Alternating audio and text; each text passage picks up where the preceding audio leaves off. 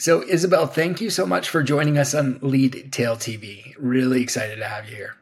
Thank you for inviting me. Thrilled to be here. Good. Well, let's go ahead and just jump right in. I'd love to know, I know you have such a fascinating background. I was doing my homework on a whole bunch of things, and I've got so much to go over here. But I just wanted to start with understanding your role. I know back in the 90s was actually, it was AI related. I'd love to know more about that.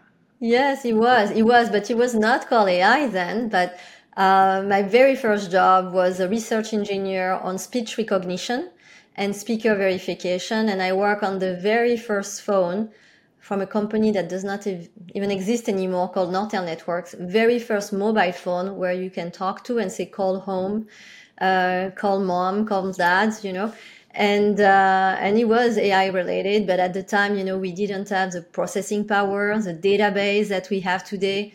YouTube, Google did not exist.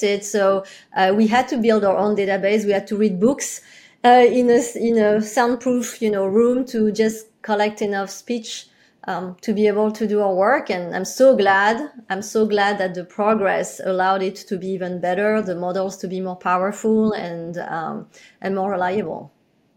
What did you learn from that you carried through into your career? I'm just curious, because now we're sitting here in a lot more AI, and I'm curious to hear what maybe you learned then that now maybe either it applies or maybe it doesn't. Well, first of all, I think I have a lot more appreciation for the progress that have been made and for what is being achieved today, because I know how hard it has been, because I know how inefficient and unperforming it was 20 years ago because of the lack of data and processing power. So I really realized the progress we've made, but also it was a fantastic school because now, I don't have to catch up as much. I understand all the concepts. So I have to, of course, stay up to speed and read about it. But, the concepts are not novel. The iterative models are things that I've worked with then. The change of the way, the learning process, the inputs, that will define the outputs are all things and concepts I played with. It's just I didn't have the tool. It's like I knew how to drive, but I had a very antiquated car, and now they have a Ferrari. So, well, if this is the Ferrari, I can't wait to hear what you say in 10 years from now. Spaceship. Spaceship, yeah. Yeah, it's going to be interesting. And that's where I'd love to go next is, as you know, that AI or artificial intelligence is all over the news. It's not just in the news. It's like everything that, I don't know how many tools are coming out daily, built on top of some of the AI platforms.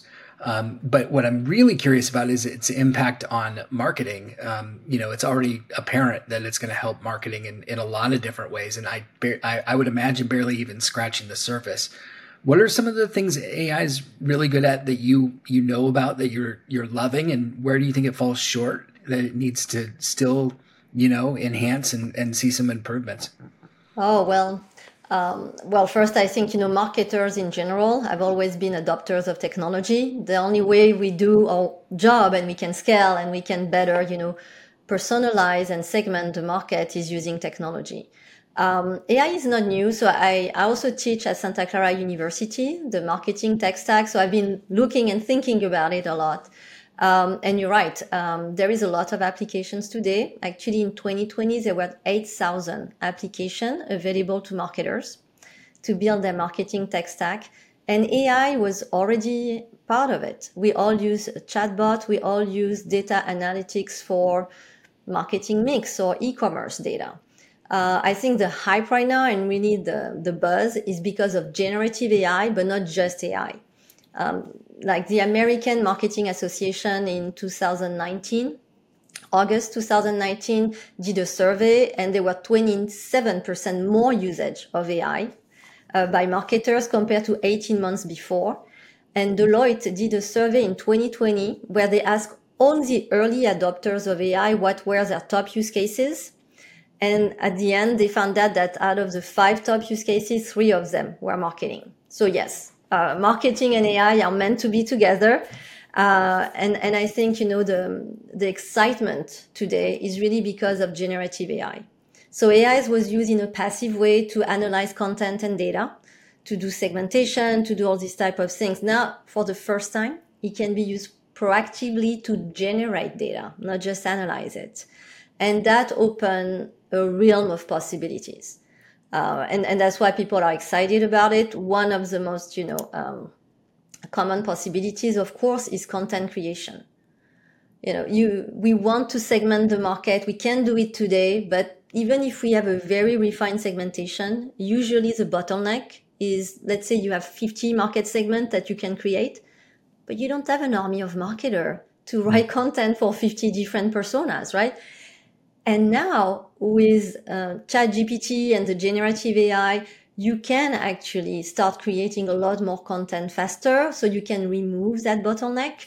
There are a lot of companies out there that already exist that actually are very specialized. They can do content for ebooks, content for blogs, content for email. My own company, Brevo, we do generative AI for email title and content. So it is something that, is going to make everybody's life easier. Now you asked me also, where is it going to fall short? Well, it's still early stage. So, are we going to all have the same content because we all put the same inputs and then, all the benefit will wave off with time? I don't know. I will also be worried about the cost, to be honest, because it's like everything is going to consume more processing power, more storage. And for every prompt you're making, you're going to be charged and you're going to start making a lot of prompts. So things are to keep in mind, measure the return on investment, maybe using it for the specific task first, before going further. And also, of course, a lot of startups and tools we're using now, who knows, they're still going to be around 2 years from now. Everybody's talking about the VC investing a lot into AI, and we'll see what the return is for them and how many of those startups will stay afloat. Man, it is the Wild West again. It's almost like, it feels like to me, like when the internet first started, because there's so much more to this than just the internet. I mean, it really, jumps in so many different directions and is yet to be explored. It's like a completely new, born baby that we all have access to, and we're looking for, the answers, and yet the answers really aren't there yet, even though we're seeing early signs of already great productivity and incredible use cases, just like you just explained, which is, exactly what I was hoping for. I know one of the issues that marketers face is personalization. And I'll say this too, having been the person who wrote a book called Human to Human, personalization can only go so far before you have to have a human interaction, which is really what you want at the end of the day. I think you'd agree. But buyers expect personalization in their interactions with companies, and yet it's difficult to do that at scale. So is this an area where you think AI could be effective, and where do you see it like breaking from robot to human?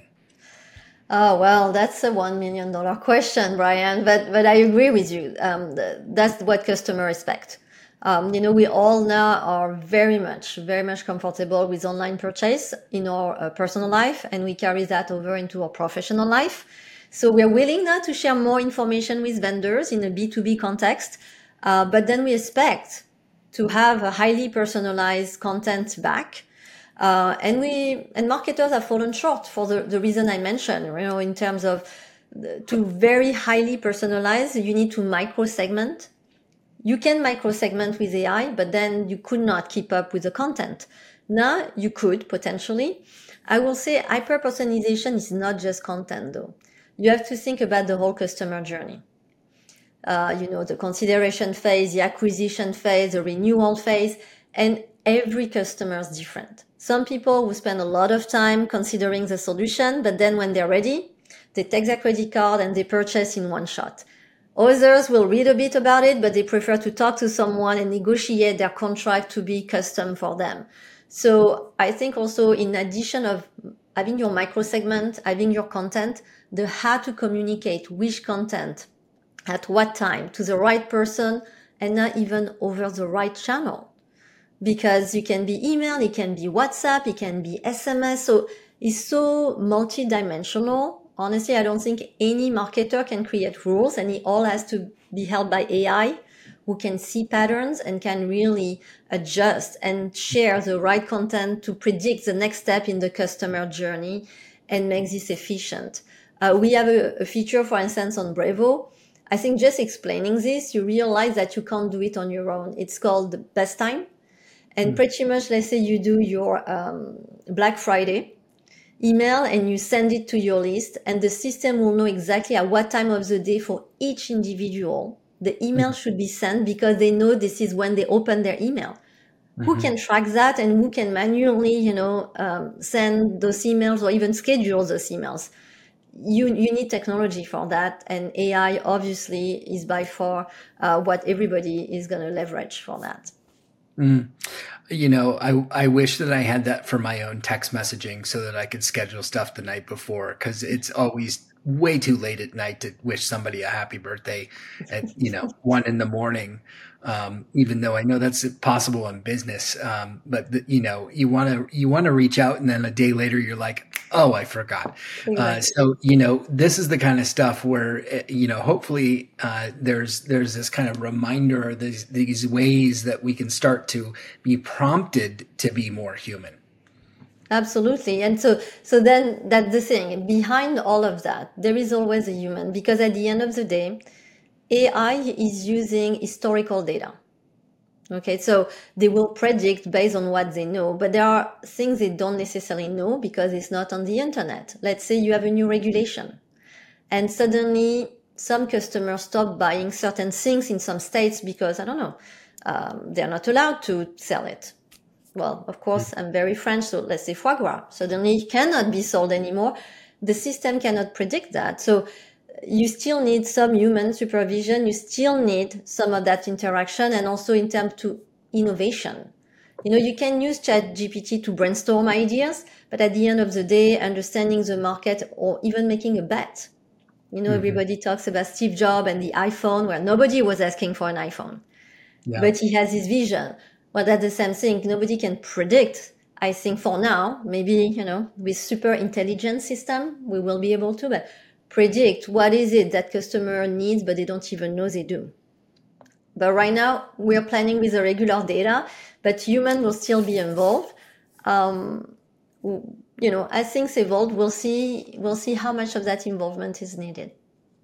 This is going to make gift giving a lot easier, because I have a hard time as it is. So if I could have something just read through, this is everything the person loves, and here are lots of options you could pick from. Oh my God. That's just one thing, but I'm just thinking, how can I make my life, a little easier? And I know that there's a lot of data that's going to help drive that. And we're just, the data's there and yet it's not. And there's so many different aspects to, what use cases we could use. And yet that's the problem. There are so many use cases that I'm curious. Do you think that there are, like companies should stay in their silo, in their lane? And because there's so many different ways that all of a sudden you could look at something and go, well, we could spin that off. We could do that with this. We could do that with this. We could do that with this. And all of a sudden, before you know it, you're not a CRM company, or you're not a, call it whatever kind of company. You're now a company building like these little offshoots, and that could get a little nuts. So how do you stay in your lane, and how do you stay focused with so many different ways that you could head?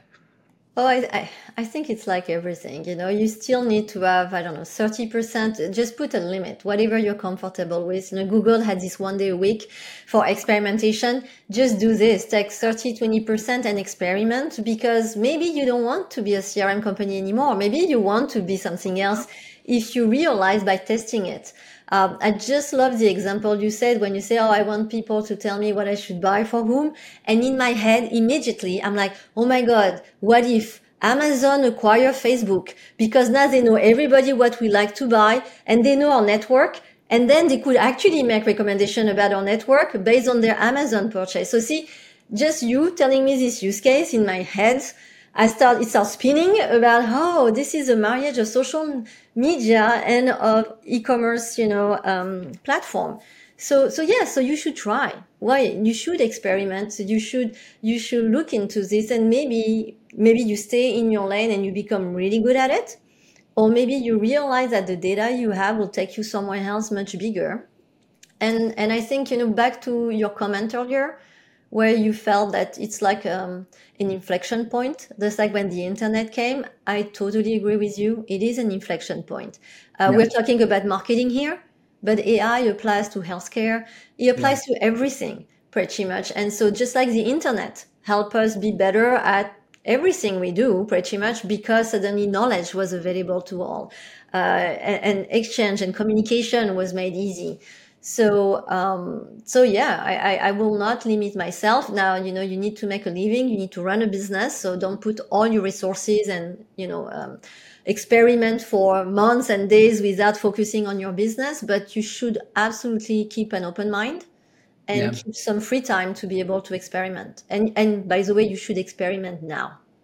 If you don't start playing with AI now, 6 months from now, with ChatGPT 6, multimodal AI generation, and you won't be able to keep up. Like, you will have too much to learn at once, and you will be the one walking when everybody else is running.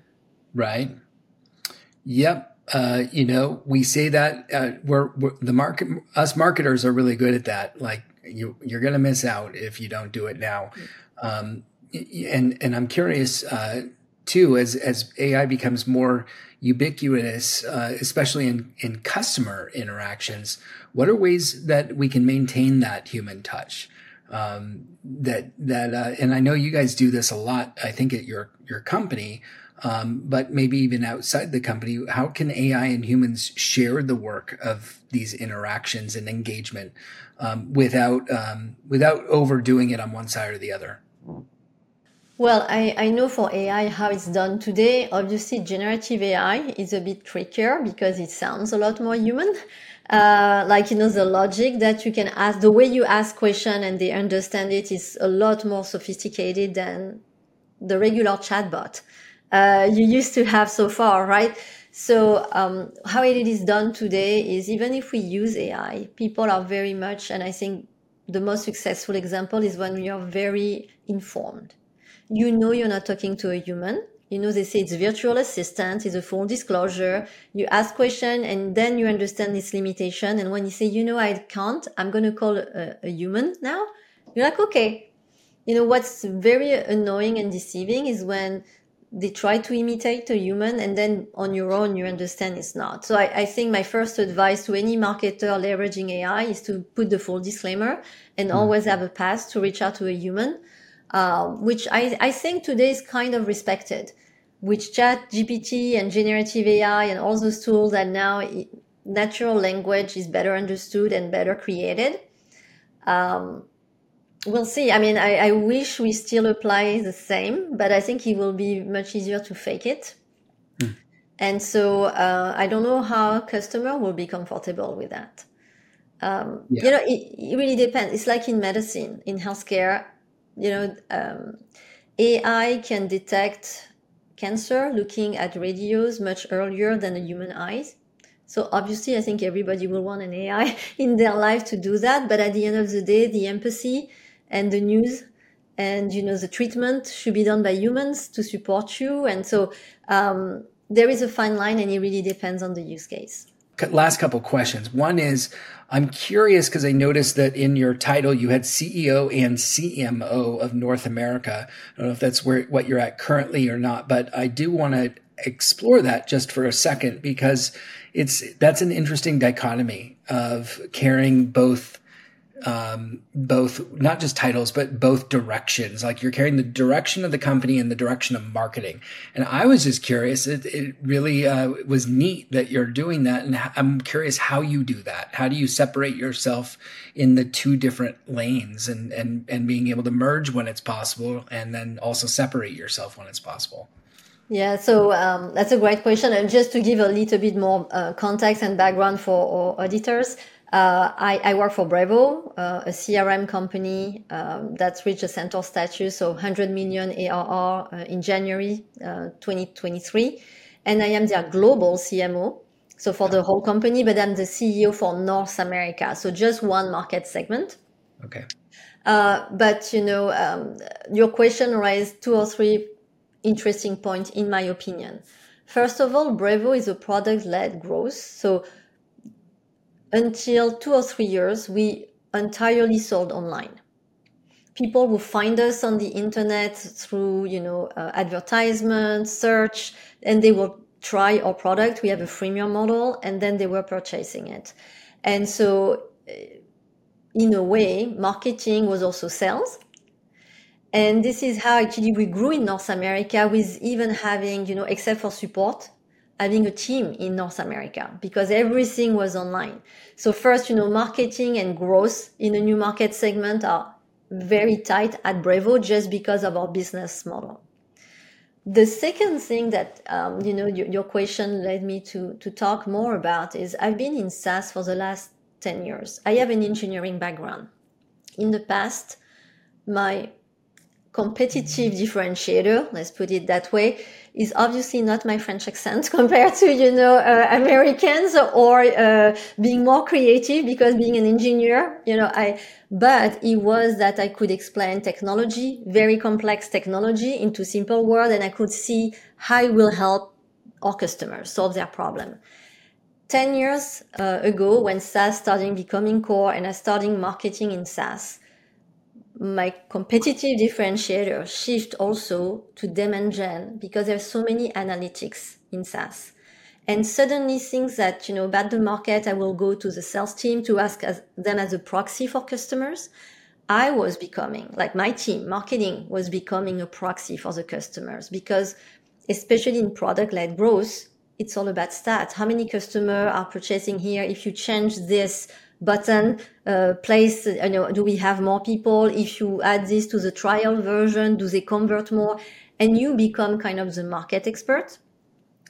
And I do believe that even if in the past, a lot of CFOs and chief revenue officer were becoming CEOs because they had this knowledge of the market and how the business was being run, CMOs now have a better shot at becoming CEOs too, because in SaaS, you do have a much broader impact on the business. Like, you are a revenue generating function, not just a cost function anymore. And you have a better understanding of the business. So for me, it was very natural to have both roles. And obviously, you know, being, having lived in the US for 22 years, I can bring to Brevo, who is a French headquarter company, all my knowledge on the market. So these were all the so many reasons why both roles together made sense. My favorite thing that you just said is it's revenue generating as a marketer. Like, and I know that's to be true. Actually, I should say one of my favorite, because, you know, there for so many years it was like, you know, fighting an uphill battle, and now all of a sudden the proof is right there that this actually works. It's you know, really does convert, and at the same time, you know, the brand and some of the untouchables, PR and things that really don't show a true conversion like digital does, matter just as much. And so, you know, it all plays a role. I know we know that as marketers. How do you look at that and go, okay, well, yes, that's a conversion, but we have to do these things because they all matter. Do you have like a sense, a general sense as to how you see non-converting marketing items versus converting? Well, I think everything converts, including brand. It's just a different way. Like, you know, we just did a global launch about a new platform. Granted, you know, I don't know how many people, I've seen the news, I've seen our press release, I've seen the press articles, but I know how many of them after seeing it are coming to the website. Oh, yeah. And you know, it's just like when you do a brand event. Of course, you do a big event. Not all the people who come at your booth are ready to buy a new CRM. But I know that 6 months from now, I'm going to see them in the marketing pipeline somewhere, and we'll talk, because now is the time for them to consider. So I think everything can be tracked. I think the value of doing brand event and brand awareness has an impact on the business. That's why we do it. Before, we were maybe doing it for gut feeling. Yeah. But now, actually, I think you can really measure it, not accurately, granted, but you know that if you don't do it, you will see your pipeline decline anyway. So and then you'll track it 6 months from now. So yes, there is a leap of faith for 6 months, for a year, but in the end, you will see them. You're making my whole day right now. Okay, so my last question to you is that you're also a marketing professor at a school near where I used to live, as we were just talking about before we started, and a lecturer at Santa Clara University, Levy School of Business. What conversations are you having with students, especially related to AI right now? I'm curious what they're seeing. So my last class was before ChatGPT reached 100 million users. So it was more traditional AI, and they still had a lot of questions because obviously, and that's why I love teaching to students. They keep me on my toes. They were more informed about AI than an average person, an average marketer. Unfortunately, we have to run a business at the same time. So time spent for research is not as much as students. And that's why I love it. So they had a lot of questions. We talk about privacy in the class. How much data do you collect about customer? How much do you feel it's fair to use for them? And, to deliver value versus to try to sell more. It's a fine line of ethics, of privacy. We talk about the efficiency of chatbots using AI. And at the time, before the ChatGPT era, it was, it's great for support question, the most frequent asked question for sales, but you always have to switch to a human. And I'm refreshing my class right now because my next one is going to be in winter, this year, to have a lot more generative AI. And I'm going to have some exercise using, ChatGPT, and we'll see. We'll see what are their questions now, because to our earlier discussion, there is a fine line now between, full disclosure, deception, how much data is too much data. And also one thing is when you use a shared tool, like everything you put in ChatGPT will be used for others. Mm-hmm. So are you going to put proprietary data there and then everybody will level off? Or do you want to build your own AI? And keeping your data. So I think a lot of the discussion and what I want my students to think about is how do you triage data? When do you use off-the-shelf AI? And that's okay, because it will make you more productive, but not necessarily differentiated. And where do you keep your own data? And you build in-house AI because this is core to your business. I think that's where I like them to start thinking about, because the question will become more and more important. Well, don't be surprised if I don't show up at the back of your class, because that sounds fascinating. That's just like the topics of what I would hope is on everyone's minds. And you're probably going to learn just as much, like you said before, from them as you'll teach. And I can't wait to hear what you guys find. That's incredible. And thank you so much for sharing your time and your knowledge and yourself on Lead Tail TV. This has been fantastic. I really enjoyed it. Oh, Bryan, thank you so much for welcoming me. I can talk about marketing and AI all day long. So it's been my privilege and pleasure. Thank you. Thank you as well. We'll talk to you soon.